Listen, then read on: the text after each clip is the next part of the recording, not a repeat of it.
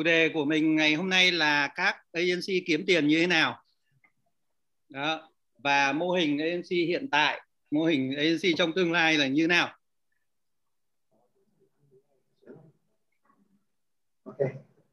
Ok nhá. Rồi. Cái đầu tiên là mình nói về tại sao mình lại có cái buổi nói chuyện này. Bởi vì thực ra mà nói là nhiều người mà đi làm ANC nhưng mà cũng không biết là thực sự mình kiếm tiền như thế nào. Bọn em thì có thể biết là bọn em kiếm tiền như thế nào là mình nhận lương chẳng hạn. Thế nhưng mà ANC kiếm tiền như thế nào, chi phí, vận hành, tất cả các thứ như thế nào thì chưa chắc bọn em đã biết. Đó. Thế nên mình sẽ tìm hiểu về các ANC kiếm tiền như thế nào, các cái mô hình ANC hiện nay nó như thế nào và cái mô hình trong tương lai nó sẽ như thế nào. Đó, nếu mà mình còn thời gian thì mình sẽ tìm hiểu sơ lược về cái structure của một cái ANC nó như thế nào. Đó. Đấy. Thế đầu tiên là mình nói về đấy, lý do là để hiểu rõ cái bức tranh, cái hoàn cảnh mà công việc mình đang làm, và bọn em cũng nhìn vào đó để bọn em biết được các cái ý tưởng để bọn em làm sao có thể cống hiến nhiều hơn cho công ty, đem lại cái giá trị nhiều hơn cho công ty. Đấy, mô hình trong tương lai thì nó sẽ như thế nào. Đó, thế thì ở đây chúng ta sẽ thấy là đối với các ANC ấy, thì mình chả có gì. Đối với các ANC thì không có gì ngoài ba thứ. Đó. Thứ nhất, đấy là nhân sự. Đó. Các ANC thì cái quý nhất là nhân sự thôi. Đó. Một nhân sự mở rộng đến đâu thì ANC mở rộng được đến đó. Đó. Trước đây mình thường nghĩ như thế.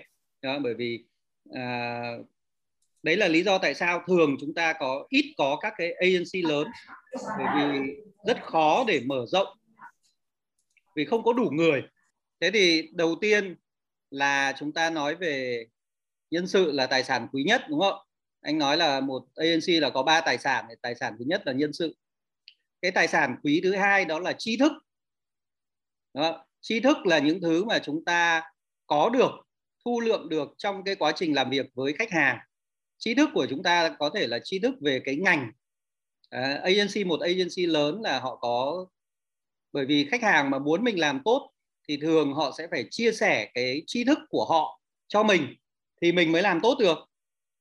Thế cho nên là cái tài sản thứ hai quý của công ty, của một ANC đó là các tri thức. Mà các tri thức đấy có thể đến từ khách hàng, có thể đến từ khách hàng là chính, 70% là từ khách hàng. Còn lại là những cái tri thức mà chúng ta thu lượm được trong cái quá trình tìm hiểu. Đó. Và một cái nữa cũng khá là quan trọng đó là các cái quy trình. Đó, một ANC bây giờ nó hoạt động, nó đều có quy trình. Đó, cho nên chúng ta sẽ thấy là quy trình nó cũng là một dạng tri thức. Thế thì quay lại chúng ta nói là chúng ta có những cái gì là quý giá. Thứ nhất, nhân sự là quý giá, tri thức là quý giá. Đó. Và một cái nữa cũng hết sức quý giá đó là thương hiệu. Đó. Thế thì một ANC là quý là ở ba thứ đấy thôi. Đó. Thứ nhất đó là nhân sự, thứ hai là tri thức và thứ ba là thương hiệu. Tuy vậy thì chúng ta cũng sẽ thấy là một cái mô hình ANC mà nó lớn, nhân sự càng cồng kềnh thì nó sẽ ảnh hưởng đến lợi nhuận của công ty và hiệu suất của công việc. Về cái nature của cái business của mình thì là các hợp đồng của mình thường không phải là các hợp đồng dài hạn, mà thường các hợp đồng của mình với khách hàng là các hợp đồng ngắn hạn. Dài nhất là tính theo năm. Đấy, dài nhất rồi. Đấy là tính theo năm. Còn nếu không thì nó sẽ tính theo từng dự án. Đó, chúng ta không có cái, ít khi có cái gọi là recurring business, tức là nó cứ đến hạn là nó lại gia hạn, không phải như thế. Tức là mình nói về lịch sử, về cách ANC tính tiền thì các cái ANC thế hệ đầu tiên ấy, tức là khoảng độ năm 1850 trở đi thì các ANC thế hệ đầu tiên họ tính tiền rất là đơn giản. Họ tính là 20% hoa hồng trên tổng ngân sách book quảng cáo. Đó. Và các hoạt động quản lý cao và sáng tạo là dịch vụ thêm và nó không có đơn giá cụ thể mà nó bao gồm luôn trong cái phí hoa hồng. Đấy, thế thì nếu các ở đây có chị Chi Phương, có anh Tuấn Anh là quen với cả làm việc với Ogilvy, thì Ogilvy thời kỳ đầu ấy là tính phí là 17,65%, đúng không? Mọi người nhớ cái con số đấy không? Tức là cứ bất cứ cái gì là đè ra là tính khách hàng là 17,65%. Đấy, đấy là giai đoạn đầu. Sau đó là đến giai đoạn những năm 30. Thì những năm 30 này ấy, là chúng ta sẽ thấy là cái giai đoạn mà nó phát triển hậu chiến tranh ở Mỹ và chiến tranh thế giới thứ nhất ấy. Thế thì các lĩnh vực tăng trưởng bứt phá và các doanh nghiệp thì thi nhau đổ tiền vào quảng cáo. Thế những năm 40 ấy, là TV và radio thì nó trở thành các kênh truyền thông quảng cáo đại chúng, nó mang tính phổ biến. Và ANC thì có thể tính cái markup. Markup ở cái gì? Tức là trước đây chúng ta tính là hoa hồng, còn sau này chúng ta tính markup. Markup là chi phí booking, là 20% markup chi phí booking và 15% là markup sản xuất. Thế thì đấy là cái thời kỳ mà ANC là kiếm được rất nhiều tiền. Bọn em cứ thử tính là 20% chi phí booking chẳng hạn, là rất con số rất là lớn. Bây giờ mọi người có biết là cái chi phí booking là được khoảng bao nhiêu phần trăm không? Giỏi là được 2%, 1-2%. Đấy, còn thời đấy là gấp 10, tức là 20% markup chi phí booking và 15% markup sản xuất. Đấy, thế thì khi mà người ta đổ hàng chục triệu đô cho các cái chương trình thì chỉ riêng cái tiền phí đấy, đấy là nó đã kiếm được hẳn cả triệu đô rồi. Đấy là cái thời hoàng kim của các ANC. Thế nhưng mà cái gì cũng thế, nó mà tốt quá là nó sẽ kết thúc.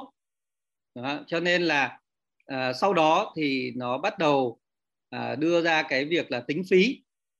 Đó, mô hình dựa trên phí, tức là agency fee. Đó, bởi vì thực sự mà nói là khách hàng sau này họ kêu ca rất nhiều, họ bảo ông làm vớ vẩn mà ông cũng lấy 20%. Và khi mà chúng ta dựa vào cái phí mà chúng ta dựa vào hoa hồng quảng cáo ấy, thì nó sẽ dẫn đến việc là cái xu hướng là ANC xui khách hàng tiêu nhiều tiền. Bởi vì càng tiêu nhiều tiền thì ANC càng nhận được nhiều tiền, đúng không ạ? Đấy, thế thì chính vì như vậy cho nên là các khách hàng của chúng ta là họ không đồng ý. Đấy, và ngay cả những người mà gọi là có tâm, đấy, thì họ cũng sẽ thấy là cái này không được. Đấy. Và chính vì như vậy cho nên là các bộ phận quảng cáo media thì bắt đầu tách ra khỏi các agency và trở thành các agency riêng biệt, chỉ riêng làm media thôi. Thế ví dụ như là trước đây ấy, là MyShare chẳng hạn. MyShare được hình thành như thế nào? MyShare được hình thành là dựa trên cơ sở cái bộ phận media booking của Ogilvy và JWT. Hai công ty này tách cái bộ phận media ra, nhập vào thành một và đặt cho nó một cái tên gọi là MyShare. Đấy, chứ còn trước đây ấy, là cái bộ phận booking là bộ phận kiếm tiền hàng đầu và nó nằm ở trong ông Ogilvy. Cho nên khi ông Ogilvy mà bị ông WPP cắt cái bộ phận đấy ra là cũng liêu xiêu, bởi vì trước đây tiền kiếm chủ yếu là đấy. Đó, nhưng mà liêu xiêu rồi cũng phải sống được và bắt đầu phải tính tiền, trở thành tính tiền agency fee và tính tiền cho các cái sản phẩm sáng tạo. Đó. Đấy, thế thì đấy là cái mô hình bắt đầu thay đổi. Đó. Thế và cho đến cuối những năm 90 và đến hiện tại, đến bây giờ thì hầu hết các agency và khách hàng thì họ đều đã cắt cái mô hình dựa trên hoa hồng. Đó, bởi vì họ thấy là cái mô hình đấy nó không fair, nó không fair với cả khách hàng và cũng không fair với cả mình nữa. Ví dụ như là sáng tạo thì mất rất nhiều công nhưng mà khách hàng chỉ có ngân sách nhỏ thôi. Thế thì như vậy thì tiền thu được lại ít, đúng không? Đấy, thế thì hiện nay cho đến ngày nay thì cái mô hình phổ biến nhất đó là agency hoạt động bằng cách tính phí khách hàng. Nó có thể là một khoản phí cố định như là phí retainer trong một khoảng thời gian xác định với một số lượng hạng mục công việc đã được xác định trước, hoặc là project fee, tính phí theo dự án. Đó. Thế thì đến những năm 2000 thì chúng ta sẽ thấy là một số các cái công ty mà kỹ thuật số Và họ thường là họ tính theo cái phí như là kỹ thuật số, tức là các cái hợp đồng ngắn hạn sử dụng cái mô hình phí được tính theo số người, thời gian, sản phẩm được yêu cầu, vân vân. Và đến bây giờ thì một trong những cái mô hình là chúng ta sẽ thấy cái xu hướng là có mọi thứ nó được tính toán rõ ràng hơn, và các khách hàng của chúng ta là gặp phải những vấn đề về suy thoái kinh tế, cho nên là họ không thể đổ tiền vào quảng cáo như là trước đây. Và như vậy thì họ sẽ hướng theo việc là họ ký hợp đồng theo từng dự án một, chứ họ không thích cái mô hình là retainer fee. Và cũng họ cũng giảm bớt cái việc là chỉ làm việc với một agency độc quyền. Đó. Trước đây là họ có cái Ogilvy chẳng hạn, là làm việc theo cái gọi là Global Alliance, tức là một khách hàng nhưng mà làm việc, một khách hàng toàn cầu nhưng mà làm việc với một agency, và agency này sẽ có mặt ở trên tất cả các thị trường mà khách hàng yêu cầu. Đó. Thế nhưng mà hiện nay thì cái mô hình đấy là đang bị thách thức rất nhiều. Các cái công ty, các chi nhánh, các công ty ở địa phương họ có nhiều quyền hơn trong việc lựa chọn cái agency của mình, local hoặc là global. Đó. Thế thì vào cuối những năm 2010 thì chúng ta sẽ thấy là cái mô hình nó bắt đầu dịch chuyển sang cái mô hình in-house, tức là có nhiều cái công ty họ thấy là các agency là không đáp ứng được cái sự nhanh chóng, nhạy bén của thời gian thực, đúng không? Chúng ta nói về thời gian thực, real time, và như vậy là họ có cái xu hướng là họ tập trung sang cho các cái agency in-house. Đó. Thì cái lịch sử nó là như vậy. Thế thì chúng ta sẽ thấy là như vậy là agency bây giờ là chúng ta có cái thường là chúng ta làm việc theo hai thứ. Thứ nhất là các hợp đồng retainer, và thứ hai là các hợp đồng dự án. Như là S&P là điển hình nhất, là thường là chúng ta có hai cái dạng phí như vậy. Tuy nhiên với các dạng phí như là cho My Brand hoặc là cho Bond thì chủ yếu là dự án. Thế thì cái pro and con của các dạng hợp đồng này là như thế nào? Thứ nhất là anh nói về hợp đồng retainer. Hợp đồng retainer thì điểm cộng của nó là doanh thu ổn định, dễ dự đoán và quản lý dòng tiền, tức là cứ hàng tháng họ sẽ trả cho mình một số tiền nhất định. Và vì cái hợp đồng retainer thường là hợp đồng dài hạn, ít nhất là 6 tháng cho đến 1 năm. Cho nên là ký hợp đồng retainer thì chúng ta có thời gian để chúng ta hiểu rõ hơn về hoạt động kinh doanh của khách hàng. Nhưng mà cái điểm trừ của nó là gì? Là hợp đồng retainer mà càng dài thì mức độ hài lòng của khách hàng nó sẽ càng giảm. Người ta thường có cái xu hướng là mất tiền mua mâm thì đâm cho thùng. Đúng không? Tức là chúng ta đã là khách hàng retainer rồi thì họ cứ nhờ hết cái việc này đến việc khác, họ cứ cố gắng là cộng thêm những công việc mà không có trong scope of work của mình vào những cái hoạt động retainer. Và nếu như chúng ta không cứng rắn và cảnh giác ở giai đoạn đầu thì càng ngày nó càng, cái scope của chúng ta càng ngày nó càng phình lên. Thế và khi chúng ta không làm những thứ free đấy cho khách hàng thì khách hàng lại không hài lòng, và như vậy là cái sự hài lòng của khách hàng nó sẽ giảm bớt. Đấy, cho nên là các cái hợp đồng retainer thì nó, cái mức lợi nhuận của nó thấp, nó càng ngày nó càng thấp. Hợp đồng theo dự án thì chúng ta có được phí cao hơn. Thế và khách hàng thì thường là họ hài lòng hơn, bởi vì cái quan điểm của họ là hoàn thành tốt cái scope là được rồi, đúng không? Đấy, vì theo dự án mà, cho nên là như vậy là họ dễ hài lòng hơn. Và nếu như họ bổ sung cái gì thì chúng ta cũng tính phí thôi, tính phí trong dự án. Điểm trừ của nó là gì? Là nó bấp bênh, nó khó có định hướng và chắc chắn cho các dự án sau này. Và chúng ta cũng khó có thể thuê nhân sự ổn định hoặc là cố định. Bởi vì khi kết thúc dự án thì những nhân sự làm cho dự án đấy đi đâu?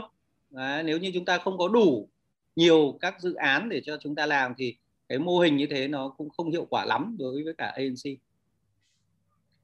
Thế thì một trong những cái thách thức của chúng ta đó là các cái công ty, các cái khách hàng thì bắt đầu đưa các cái bộ phận mua hàng vào để thương lượng các hợp đồng truyền thông. Thế thì chúng ta biết là procurement các bộ phận mua hàng thì họ chỉ có một cái việc quan trọng nhất là cắt giảm. Tức là cái KPI của họ là làm sao để bỏ ra ít tiền nhất mà nhận được lợi ích lớn nhất. Thế thì các cái hoạt động của chúng ta là các cái giá trị của chúng ta đưa ra thì cũng khó là đo đếm. Cho nên khi bộ phận mua hàng mà họ chỉ tập trung vào chi phí thì khó cho chúng ta. Các cái bộ phận mua hàng thì họ thường kỳ vọng là chỉ mức phí như thế thôi, nhưng mà ANC thì luôn luôn phải làm được nhiều việc hơn. Và họ luôn luôn có cái thói quen là họ sẽ xem xét lại các hợp đồng retainer để giữ nguyên mức giá, nhưng mà cộng thêm các cái scope thì nó sẽ làm cho các cái hoạt động của chúng ta càng ngày càng lợi nhuận của chúng ta càng giảm đi, và nó lại đem lại cái áp lực cho cơ cấu tài chính của chúng ta. Đó. Thế thì ở đây chúng ta sẽ thấy là các cái ANC thì thường là kiếm tiền như thế nào, đúng không? Chúng ta thấy là các ANC thì tính phí khách hàng cho thời gian của nhân viên. Thế thì thường mức trả là như thế nào? Thường là cái doanh thu thu được thì 50% là trả cho nhân viên và phúc lợi, tức là lương và phúc lợi các thứ luôn, vân vân. Và chúng ta có được cái phần còn lại thì khoảng 30% là chúng ta trả cho cái chi phí overhead. Overhead là gì? Là văn phòng, là cái tiền đi lại của mọi người, đúng không? Là các cái chi phí đào tạo, các chi phí hiếu hỉ, các thứ vân vân. Và chúng ta và một ANC thường họ sẽ có mức lợi nhuận là cỡ khoảng 20% cho cái doanh thu hàng năm. Nhưng mà chúng ta cũng thấy là ngày nay là rất ít ANC là duy trì được mức 20%, đặc biệt là những công ty lớn. Đó. Thế thì cái mức của chúng ta mà chúng ta đạt được mức 15-17% doanh thu, lợi nhuận trên doanh thu thì đã là tốt rồi. Đấy là mọi người cũng lưu ý, đó là doanh thu trước thuế nhé. Đấy, nếu như chúng ta tính doanh thu sau thuế thì nó còn giảm nữa. Đó. Thế thì ở đây chúng ta cũng sẽ thấy là như vậy, thì nếu bọn em tính toán thì bọn em sẽ thấy là cái mức mà hiện nay ấy, là lương cho nhân viên thì bọn em sẽ thấy là như thế nào, là giá trị của bọn em ấy là nếu như lương của bọn em là 10 triệu thì 10 triệu một tháng thì cái giá trị bọn em đem lại cho công ty phải ở mức 30 triệu một tháng thì công ty mới được coi là có lãi. Đó. Còn với các bạn quản lý ANC thì cũng nhìn nhận vào cái mức mà trả lương cho cái quỹ lương hàng năm so với doanh thu. Đó, chúng ta sẽ thấy là nếu mà quỹ lương khoảng 50% thì là rất là tốt, 55% thì là ok, thế còn 65% thì công ty hầu như không có lãi. Đó. Đấy, thế thì từ cái mức như thế các bạn có thể nhìn ra, anh không nhớ nhưng mà S&P cỡ khoảng 55% thì đấy. Đó, tức là tạm được. Đó. Thế thì chúng ta cũng sẽ thấy là các bạn mà nhân viên là tính tiền theo giờ ấy, chúng ta tính các chi phí là chúng ta tính tiền theo giờ. Thế nhưng nhà quản lý thì thường là không tính được theo giờ, bởi vì còn có những giờ không được tính tiền. Người ta nói là unbillable ấy, tức là phải quản lý. Cho nên các ANC mà có quá nhiều cái lớp quản lý thì nó sẽ giảm lợi nhuận. Điều đấy cho nên là chúng ta cố gắng là xây dựng flat ANC, tức là có ít các cái cấp quản lý trung gian. Run rate burn down. Run rate là tính về cái thời gian thực tế để hoàn thành hợp đồng. Đó, cho nên là chúng ta cố gắng là các dự án của chúng ta càng kéo dài thì là chúng ta càng ít có lợi nhuận. Đó, cho nên chúng ta cố gắng là tập trung vào các dự án nào mà có thể xong sớm, nghỉ sớm, kết thúc sớm. Thế thì bây giờ chúng ta nói đấy là mô hình cũ là như vậy. Thế mô hình của tương lai nó như thế nào? Đó. Ở đây chúng ta sẽ thấy là nếu nói chung thì cái ngành ANC này là một cái ngành mà lợi nhuận thấp, lợi nhuận kém. Còn em sẽ thấy là lợi nhuận mức 15-20% trên doanh thu thì không phải là một cái ngành hấp dẫn. Chính vì như vậy cho nên là các ANC họ được khuyến khích để tăng hiệu suất công việc với cái cơ cấu thưởng dựa trên kết quả hoàn thành. Đó. Tức là về tỷ lệ tăng trưởng doanh thu, hoặc là định số sức khỏe thương hiệu, hay là chất lượng của dịch vụ, tức là chỉ số khách hàng hài lòng. Đó. Thế thì nếu như chúng ta thuyết phục được khách hàng, hoặc nếu như khách hàng đồng ý là để cho chúng ta có những cái khoản thưởng, có cái bonus dựa trên cái performance của chúng ta, thì nó cũng có thể là tăng cửa, nó làm cho cái ANC business nó hấp dẫn hơn. Cho nên là một số ANC thì họ đã thành công trong cái đàm phán để nhận được phần trăm lợi nhuận kinh doanh từ thành công của các chiến dịch truyền thông. Ví dụ có thể được chia sẻ doanh thu bán hàng, hưởng hoa hồng chi phí, nhưng thường là ở Việt Nam rất là khó. Đấy là lý do tại sao chúng ta cố gắng là xây dựng các cái platform, các nền tảng và lấy tiền từ các nền tảng chúng ta xây dựng, chứ chúng ta cũng không có mong muốn là xây dựng đi làm thuê, xây dựng những platform mà khách hàng sau này sở hữu. Mục tiêu của chúng ta là xây dựng các platform mà chúng ta sở hữu, sau đó để cho khách hàng sử dụng các cái platform đấy và chúng ta tính tiền. Chứ còn các ANC trước đây ấy, là cứ làm theo đơn đặt hàng. Khách hàng yêu cầu chúng ta xây dựng xong một cái platform, chúng ta bàn giao, chuyển giao cho họ và chúng ta lấy tiền công. Thì như thế nó không hấp dẫn. Cũng có một cách khác, đó là việc là chúng ta làm việc với các cái công ty ở trong giai đoạn phát triển đầu và trao đổi dịch vụ của chúng ta, lấy cổ phần của công ty. Đó, thế thì đấy cũng là một cách. Nhưng mà cái này nó chỉ phù hợp với chủ sở hữu của ANC thôi, chứ còn bởi vì ANC vẫn cần tiền để trả lương cho nhân viên. Thế thì trừ phi là cái ông chủ sở hữu đấy, ông có đủ quỹ lương để ông làm. Còn nếu không thì công ty cũng sẽ gặp vấn đề. Đó, chúng ta cũng đã thử nghiệm cái này với việc là trao đổi cái dịch vụ của chúng ta, lấy cổ phần của ông Fastgo. Rất đáng tiếc là ông Fastgo ông không phát triển, cho nên là coi như là toi công, đúng không? Nhưng không sao, chúng ta cũng phải thử không biết được, đúng không? Thế bây giờ chúng ta nói về các mô hình ANC hiện đại, chúng ta sẽ thấy cái xu hướng của việc là khách hàng của chúng ta sở hữu và sử dụng các mô hình ANC như thế nào. Thế đầu tiên chúng ta phải xem là tại sao hiện nay nó có nhiều mô hình như vậy. Ở đây chúng ta sẽ thấy là cái ngân sách bị thu hẹp. Chúng ta thấy ngân sách chuyển qua ngân sách cho quảng cáo Google, Facebook rất nhiều. Cho nên cái ngân sách mà đưa vào cho các hoạt động ANC thì nó giảm đi. Trong khi đó kỳ vọng vào dịch vụ lại tăng cao. Cho nên nó tạo ra sức ép lên các ANC. Đó. Và cái sự gia tăng đột ngột của các cái chúng ta gọi là MarTech đấy, tức là các cái nền tảng công nghệ, nền tảng công nghệ quảng cáo, nền tảng công nghệ các thứ vân vân, thì nó làm nó cũng ảnh hưởng đến cái mô hình kinh doanh của chúng ta. Đấy.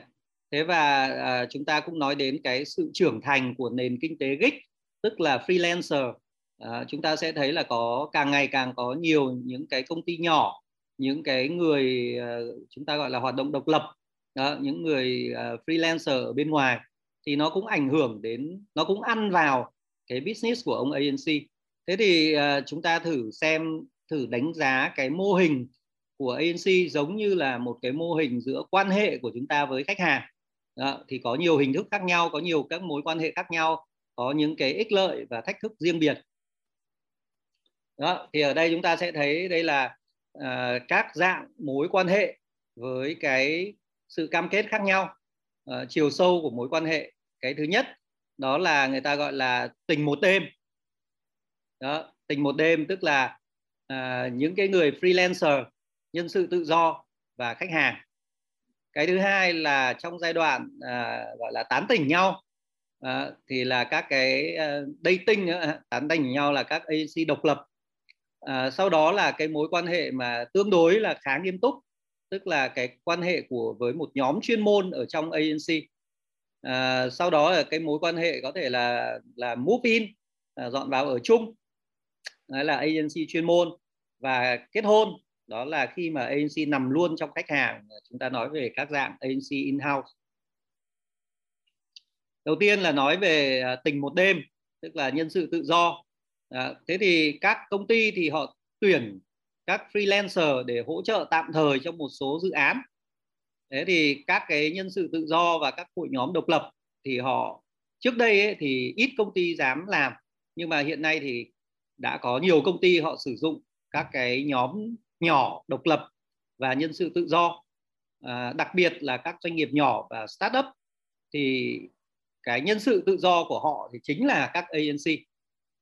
Đấy, cái ví dụ về nhân sự tự do, ví dụ như là anh đi làm cố vấn cho ông Đồng Nai Plastic chẳng hạn, thì đấy cũng là một dạng nhân sự tự do, đúng không? Anh giống như là một freelancer làm cho họ. Đấy. Thế thì ở đây chúng ta sẽ thấy là các cái nhân sự độc lập và các tổ chức thì không chính thức thuê để chú trọng đến các nhu cầu marketing nhất định, và đặc biệt là trong giai đoạn ngắn hạn. Thế thì ngay cả chúng ta cũng có thể bị coi là nhân sự tự do. Đó. Tức là chúng ta chỉ để giải quyết một vấn đề thôi, trong một dự án giải quyết phát xong rồi thôi. Ví dụ như là đánh giá về S&P được thuê để đánh giá về một cái marketing của in-house chẳng hạn. Đó. Thế thì ở đây thì thuận lợi cho các cái agency mang tính chiến lược như là S&P là gì? Là chúng ta có khả năng tư duy tự chủ. Tức là chúng ta muốn nói gì thì nói. Đó, bởi vì họ thuê mình để làm việc đấy mà. Đấy.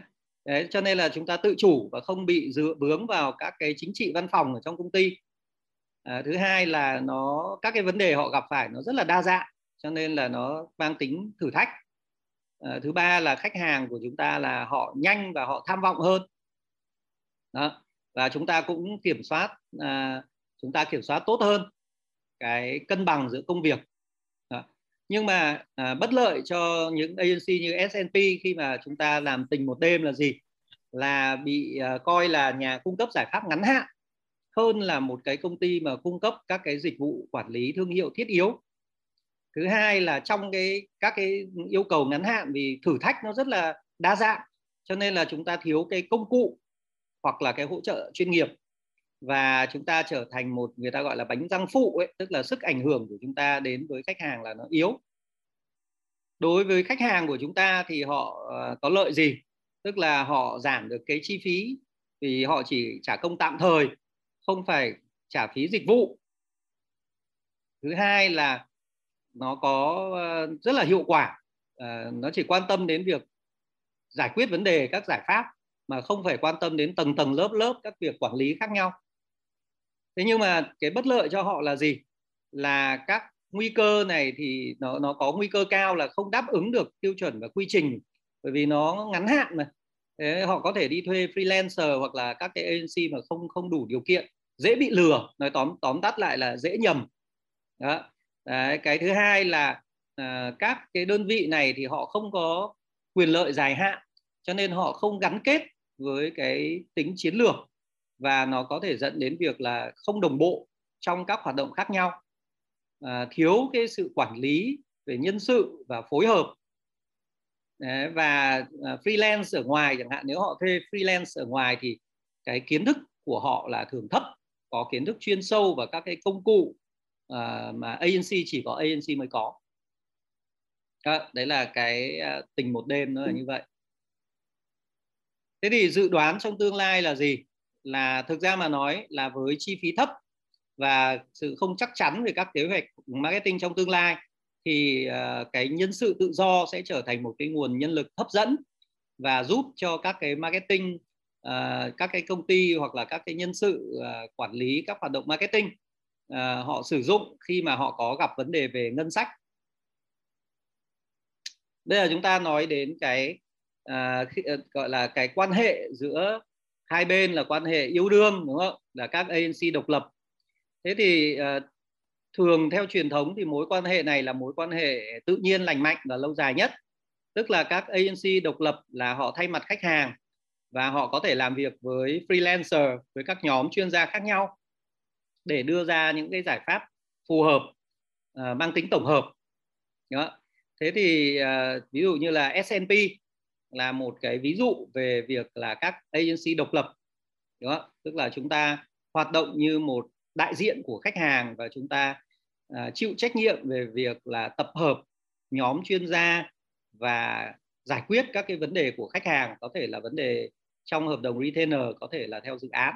Thế thì thuận lợi cho S&P và các cái mô hình agency chiến lược là gì? Chúng ta gặp nhiều thách thức nhưng mà mang tính chiến lược nhiều hơn, và chúng ta có cơ hội được hợp tác với một nhóm chiến lược, tức là không phải chỉ chiến lược truyền thông mà cả chiến lược bán hàng, chiến lược về kinh doanh các thứ vân vân, thì chúng ta mở rộng đầu óc của chúng ta hiểu được nhiều vấn đề hơn, Và vì là mang tính chiến lược cho nên chúng ta có khả năng được tiếp cận với các nguồn tài nguyên chung như là các nghiên cứu về khách hàng, các cái công cụ, các cái nền tảng.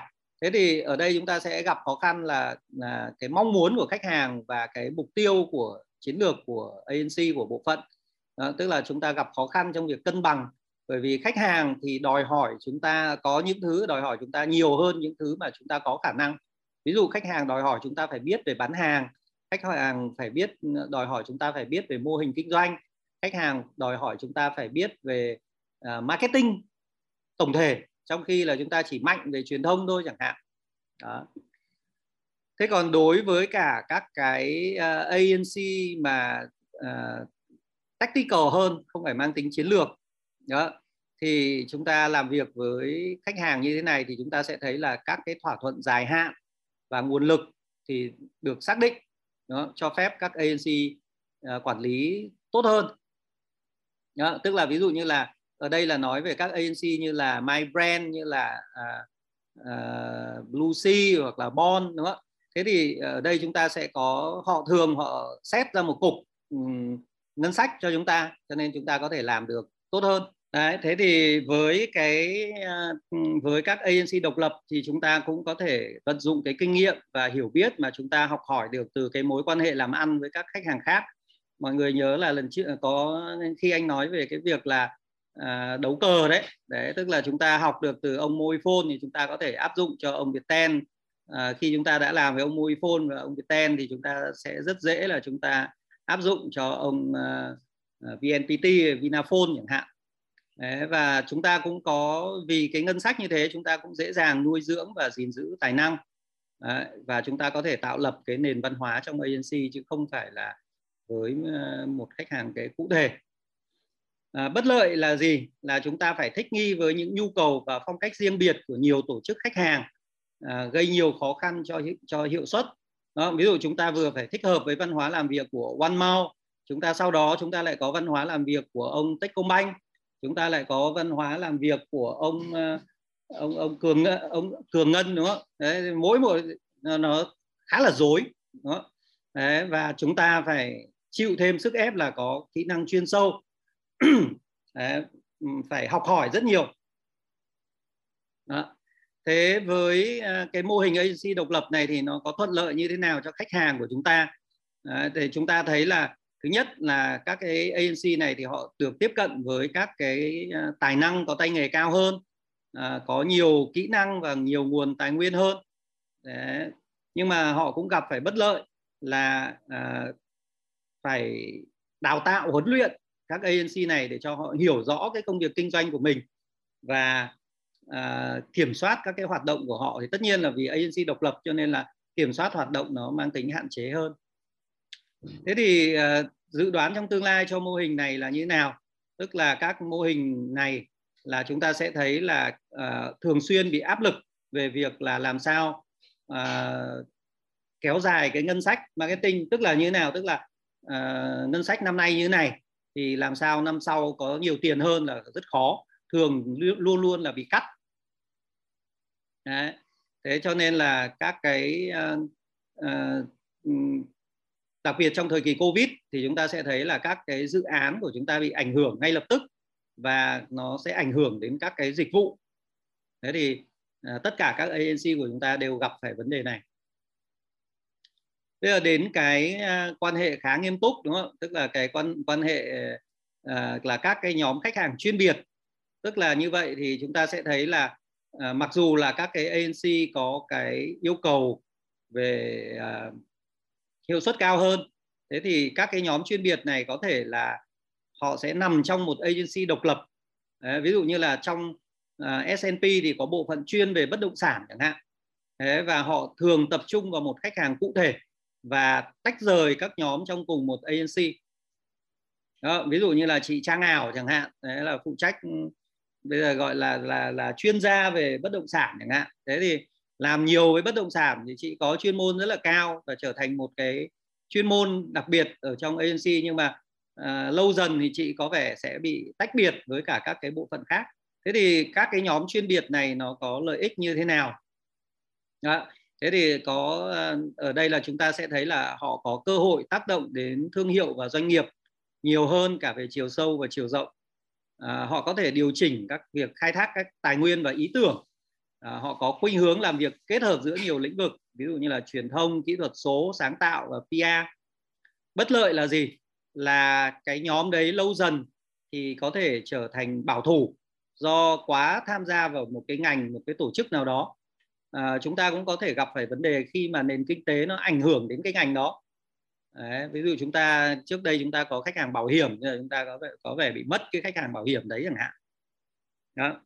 Thế cho các cái agency mà không có mang tính chiến lược thì chúng ta thấy là các cái nhóm chuyên biệt này họ có cái mối quan hệ thân thiết, cho nên họ giữ được, họ thấu hiểu công việc của khách hàng và họ dễ giữ được cái công việc đấy nhiều hơn. Đó.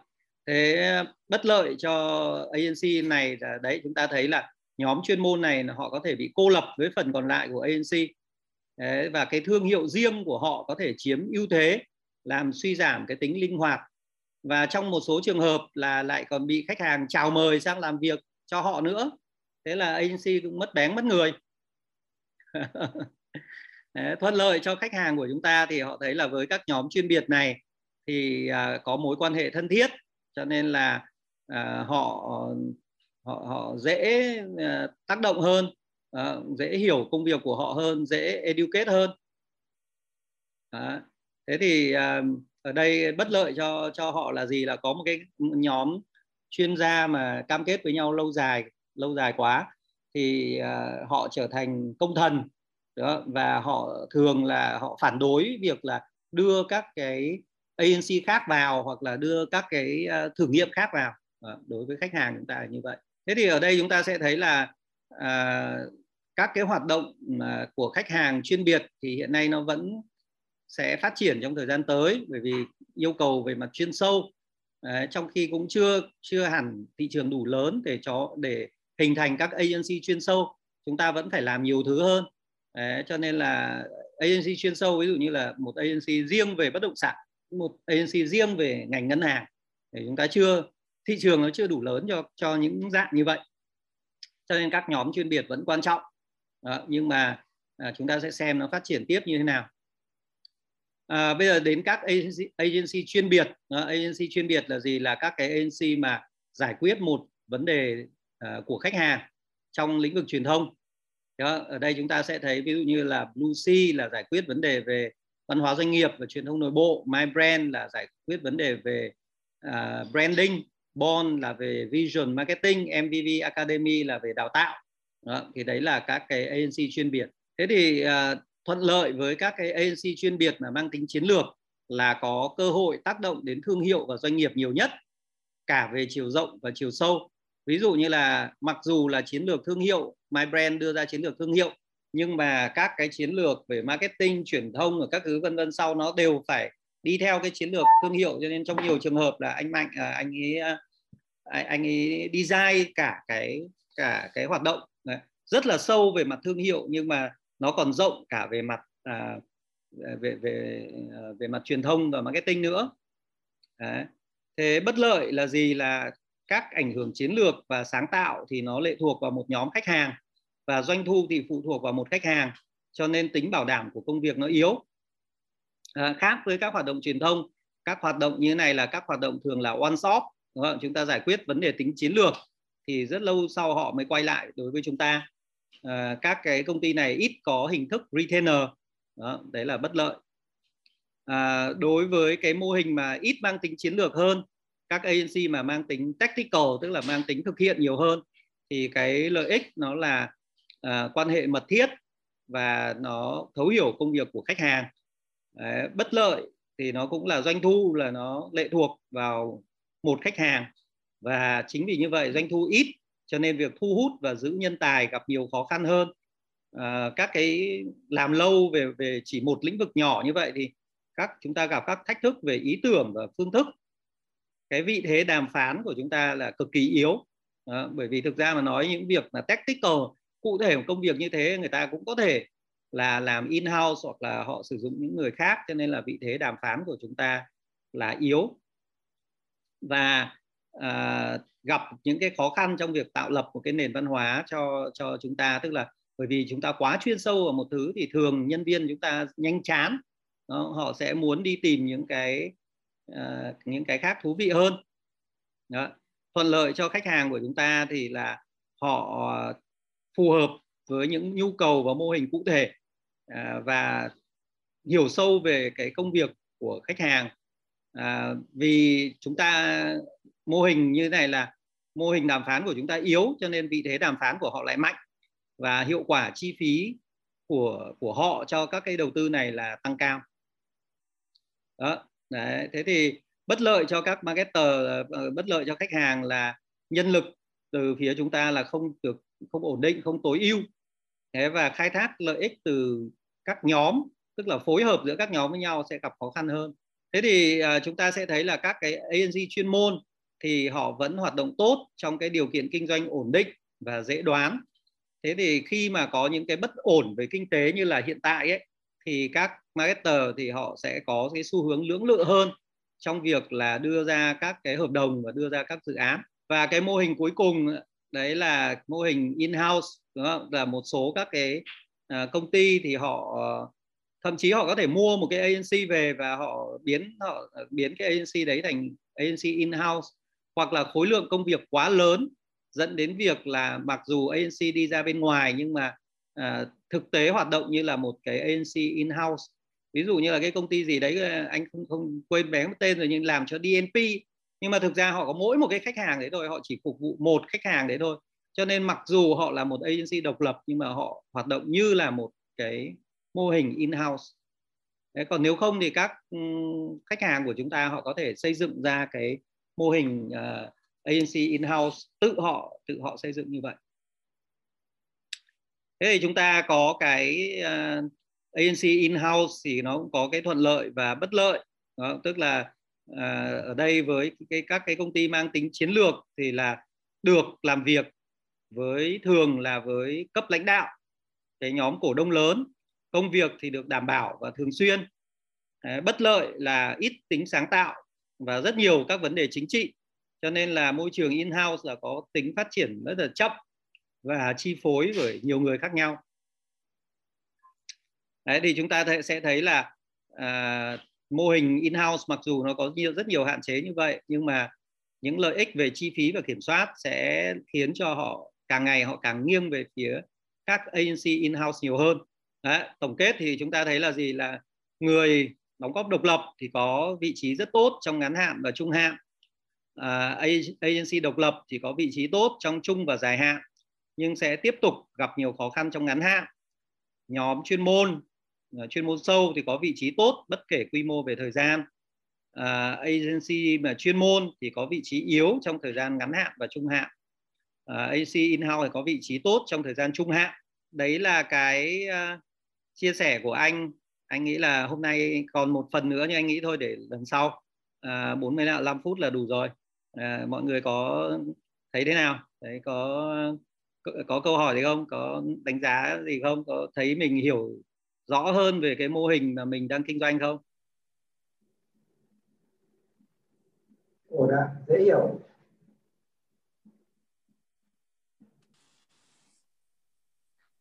Hồng Anh.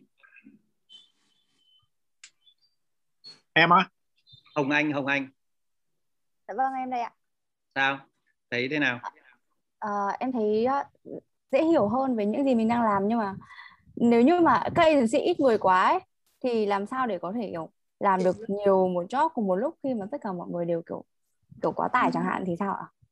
Tại vì là nhân lực của mình thì sẽ kiểu linh hoạt, lúc thì sẽ nhiều job nhưng lúc thì sẽ ít job ấy ạ.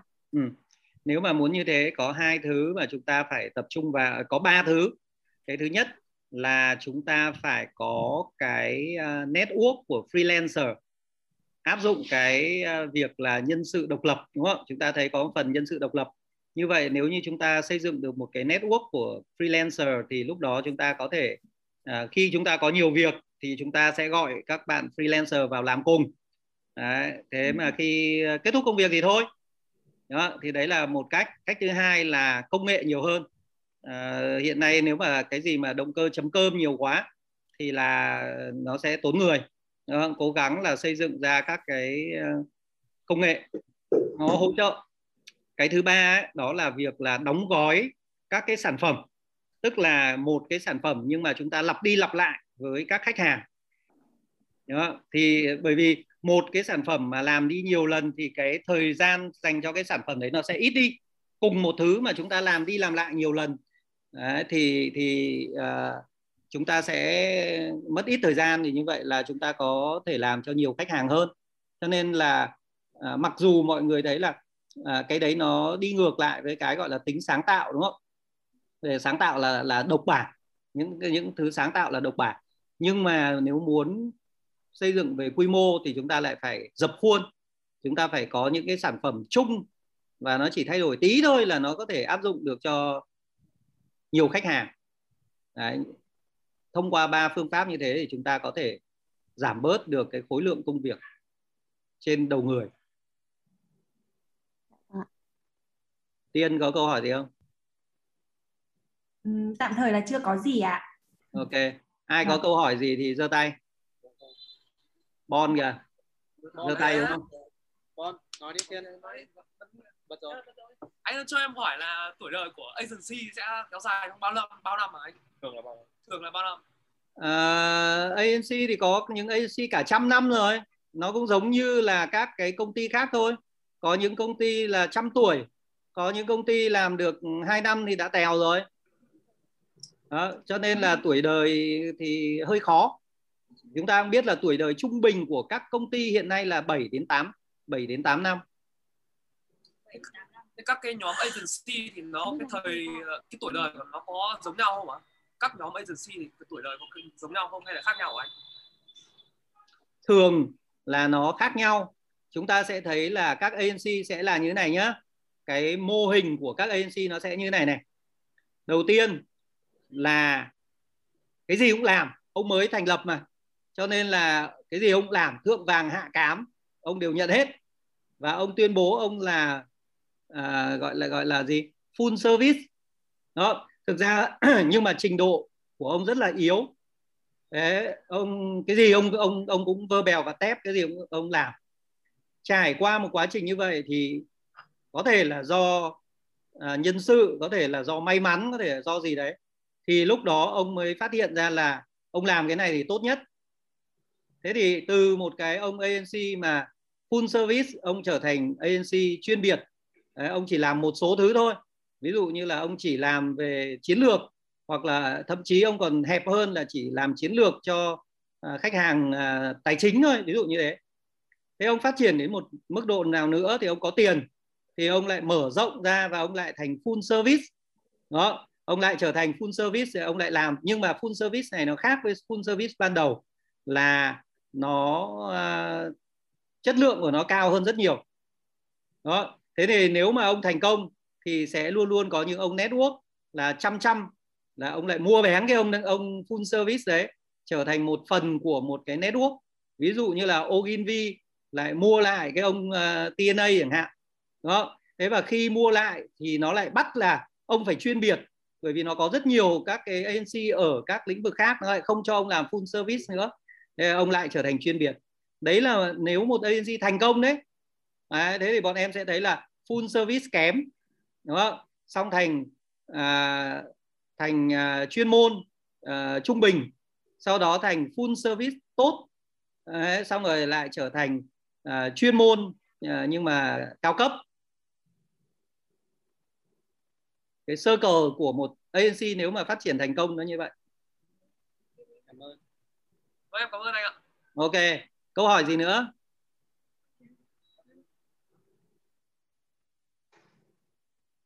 Blue Sea, câu hỏi gì không? Không ạ, ổn rồi, nhớ rồi, biết rồi. Phương Thảo. Dạ, em có một cái câu hỏi này thôi là tại vì ngày trước là em làm từ phía client qua, thì khi mà em đi vào agency đó, thì tất cả mọi người hoặc là kiểu bạn bè đồng nghiệp đều nói là kiểu như là mày đang đi ngược chiều. Thì tại sao mọi người lại nói như vậy? Anh thì anh nghĩ là anh thì không đồng ý với quan điểm đấy lắm. Khi em làm từ phía client thì em bớt áp lực đấy, và em có điều kiện làm sâu một thứ, em có điều kiện sử dụng nhiều agency khác nhau. Đấy, nhưng mà nó chỉ phục vụ cho một cái khách hàng, một cái ngành hàng của em thôi, thì cái tầm nhìn của em thì nó sâu nhưng mà nó không đủ rộng.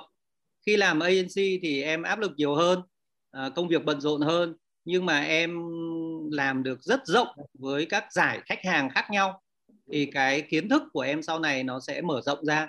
Cho nên cái gì cũng có pro and con, tùy thuộc vào việc là em muốn đi sâu xuống hay là em muốn mở rộng ra. Dạ vâng, cảm ơn anh ạ. Mai, ăn xong bánh mì chưa? Nãy giờ rồi.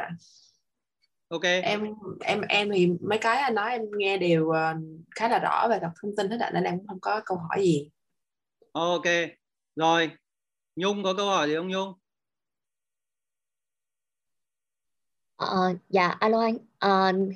Em thấy thì cũng khá là rõ, có thêm nhiều kiến thức nói chung mình đó. Tại vì thật ra ở cái công ty agency mới nhất em công tác á, thì nó có một cái vấn đề về trong vấn đề gọi là cấu trúc cái mô hình chạy làm sao cho nó suôn sẻ. Tại vì trước đây là hoạt động theo từng team, và kiểu như agency mình cái nó sẽ hoạt động theo từng team, mỗi team bán một cái dịch vụ á. Cho đến khi mà họ quyết định centralize theo từng functional nữa, theo từng bộ phận, ví dụ account ra account, BD ra BD, xong rồi planning ra planning, thì họ lại cũng có gặp phải một số vấn đề về thói quen, về lịch sử, kiểu như là team họ đã hoạt động, họ tự cấu trúc một cái giống như một mini agency trong chính cái agency đó. Và họ có những cái contact riêng, bị lẻ riêng, họ có những cái vendor riêng nữa. Cho nên là khi mà muốn merge họ lại và tách họ ra thì sẽ gặp cái về vấn đề gọi là phản đối khá là lớn. Và như vậy cũng sẽ dẫn đến là một cái vấn đề là structural guide. Cho nên là em nhìn ra chứ ngoài thị trường ấy, em thấy có một số agency thì họ đã có cái structure là chia ra như vậy rồi, và họ đã hoạt động rất là tốt. Đó, cho nên là maybe em cũng sẽ suy nghĩ nhiều hơn về vấn đề là khi mà một cái một founder, một agency á, họ sẽ phải xác định trước cái mô hình kinh doanh ngay từ đầu, và liệu mà trong tương lai có cái sự thay đổi nào không, và cái quản trị sự thay đổi nó sẽ gặp phản ứng như thế nào. Thực ra trong cái bài nói chuyện của anh còn một phần nữa là nói về structure của một agency thì như nào, nhưng anh nghĩ là hôm nay thì đã đủ rồi, cho nên mình sẽ xếp cái phần là structure của một agency như nào ở cái buổi lunch and learn lần sau. Anh nghĩ là 45 phút là đủ để cho mọi người digest, nhưng mà trong lần sau thì anh sẽ giải thích cho mọi người là cái cấu trúc của một agency như thế nào. Đâu là những người nào là làm planner, những người nào là làm dịch vụ khách hàng, những người phụ trách account, những người nào là làm sáng tạo, và các cái bộ phận đấy nó phối hợp kết hợp với nhau như thế nào cho nó có hiệu quả. Nhưng mà các agency ở Việt Nam ấy, thì cái mô hình của nó bọn em cũng sẽ thấy là ít có ai mà có rất nhiều tiền để set up một cái agency ngay lập tức, mà thường là các agency được set up do một cái người founder, tức là lấy mỡ nó dán nó, đúng không? Cứ lấy cái tiền từ khách hàng xong rồi đưa vào để phát triển agency. Đấy, thì chính vì nó là không được đầu tư một cách bài bản. Hơn nữa là cái ngành agency, cái business này cũng không phải là một ngành mà đem lại lợi nhuận cao. Đấy, mọi người thấy là 20% là tốt rồi. Cho nên cái tiền mà để quay ngược lại để phát triển một cái agency ấy, nó không nhiều. Chính vì như vậy cho nên là cái hệ thống agency ở Việt Nam là nó manh mún, nó nhỏ lẻ, và nó cứ phải struggle ở từng cái bước phát triển của nó. Thomas, có câu hỏi gì không? Em cảm ơn anh. Yeah.